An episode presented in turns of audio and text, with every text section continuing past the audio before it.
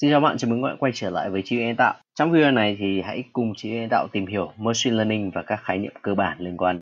Không thể phủ nhận machine learning là một trong những công nghệ có ảnh hưởng mạnh mẽ nhất trên thế giới ngày nay. Quan trọng hơn, phải cần một khoảng thời gian rất là lâu nữa thì chúng ta mới có thể thấy được hết tiềm năng của nó. Và lần này thì hãy cùng trí tuệ nhân tạo tìm hiểu về các khái niệm cơ bản trong machine learning. Trước hết, machine learning là gì? Machine learning có thể được dịch là học máy là công cụ chuyển đổi thông tin thành tri thức. Trong 50 năm qua đã có một sự bùng nổ về mặt dữ liệu. Mặc dù vậy, khối dữ liệu này là vô dụng trừ khi chúng ta phân tích và tìm ra các mẫu ẩn bên trong nó. Các kỹ thuật machine learning được thiết kế để giúp chúng ta làm điều đó. Các mẫu hay tri thức tìm được trong dữ liệu có thể được sử dụng để dự đoán các sự kiện trong tương lai hay hỗ trợ việc ra quyết định. Hầu hết chúng ta đều không biết rằng chúng ta đã và đang tương tác với machine learning mỗi ngày mỗi khi ta google một cái gì đó, nghe một bài hát hoặc thậm chí là chụp ảnh, thì chúng ta đang sử dụng đến công nghệ machine learning. Nó giúp cho các hệ thống học hỏi và cải thiện các tương tác của người dùng, và nó cũng có mặt trong những cái ứng dụng hiện đại hơn như các hệ thống phát hiện ung thư và xe tự lái. Lý do khiến cho machine learning là một công nghệ thú vị, bởi nó là một bước tiến rất xa so với các hệ thống rule based các hệ thống rule based là gì?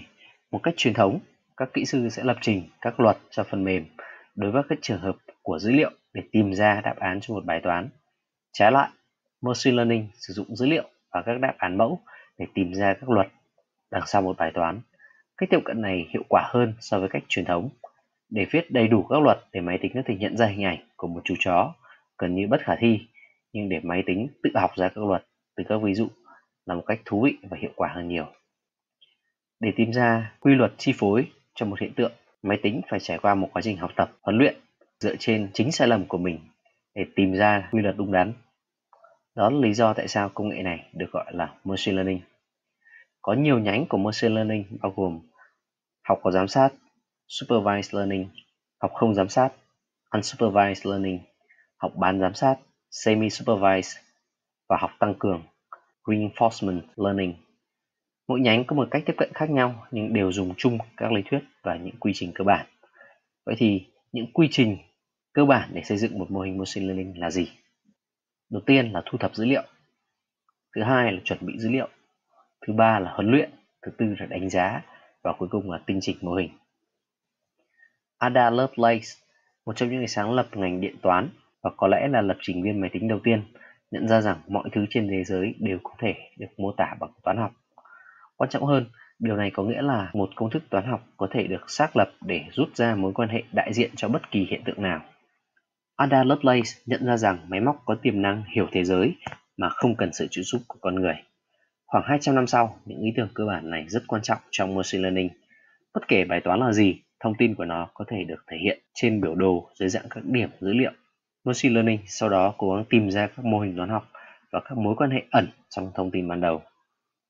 Một nhà toán học khác, Thomas Bayes, đã sáng lập ra những ý tưởng rất cần thiết trong lý thuyết xác suất được thể hiện trong machine learning.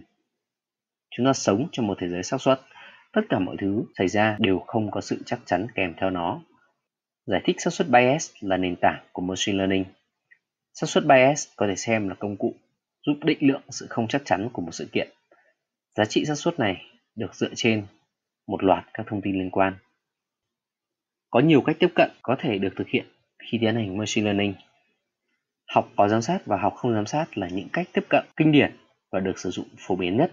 Học bán giám sát và học tăng cường là những cách tiếp cận mới hơn, phức tạp hơn nhưng cũng đã cho thấy những kết quả ấn tượng. Định lý No Free Lunch là định lý nổi tiếng, không có thuật toán duy nhất nào hoạt động tốt cho tất cả các nhiệm vụ. Mỗi nhiệm vụ mà bạn cố gắng giải quyết đều có những đặc điểm riêng, do đó có rất nhiều thuật toán và cách tiếp cận phù hợp với từng vấn đề riêng lẻ. Chúng ta hãy cùng đi sâu hơn. Học có giám sát là gì? Trong học có giám sát, mục tiêu của mô hình là tìm ra luật để ánh xạ giữa đầu vào và đầu ra. Ví dụ, đầu vào là thông tin về thời tiết, đầu ra là số lượng người sẽ đến bãi biển. Và trong học có giám sát, mô hình cần tìm được mối liên hệ giữa thời tiết và lượng người đến bãi biển. Các ví dụ đã được gắn nhãn là các dữ liệu quá khứ chứa cặp đầu vào và đầu ra. Qua quá trình huấn luyện, mô hình sẽ thử đoán giá trị của đầu ra so sánh với nhãn chuẩn, từ đó hiệu chỉnh lại dự đoán của mình. Khi được huấn luyện đủ nhiều, mô hình sẽ bắt đầu có được những dự đoán chính xác. Đây cũng là lý do cách tiếp cận này gọi là học có giám sát. Một mô hình tốt là một mô hình có khả năng tổng quát hóa tốt dữ liệu. Trường hợp mô hình tập trung ghi nhớ các ví dụ trong tập dữ liệu huấn luyện mà không tìm ra được quy luật tổng quát, mô hình không thể làm việc tốt trên dữ liệu tương lai. Một điểm cần lưu ý nữa, dữ liệu chuẩn bị cho học có giám sát cần tin cậy và khách quan. Không có dữ liệu tốt thì không có mô hình tốt. Trong học không giám sát, dữ liệu không được gắn nhãn. Nhiệm vụ của mô hình là tự mình tìm ra các mẫu ẩn nằm bên trong dữ liệu. Ví dụ trực quan cho cách tiếp cận này là việc xếp các đồng xu cùng loại. Dù bạn không biết đồng xu đó là tiền của nước nào, mệnh giá là bao nhiêu, nhưng bạn vẫn có thể nhóm các đồng xu giống nhau vào với nhau. Khó khăn trong học không giám sát là việc định nghĩa bài toán. Việc không tập trung vào một mục tiêu cụ thể có thể khiến cho mô hình cho ra những kết quả mơ hồ. Tương tự như việc học chơi đàn, việc tự mày mò với cây đàn để tạo ra những bản nhạc bất hủ sẽ khó hơn rất nhiều so với việc học với giáo viên hoặc những ví dụ cụ thể. Nhưng bù lại, học không giám sát, không bị bó buộc bởi những kiến thức hoặc định kiến được thể hiện qua dữ liệu huấn luyện. Do đó, nó có thể mang đến những cách tiếp cận mới hơn để giải quyết vấn đề.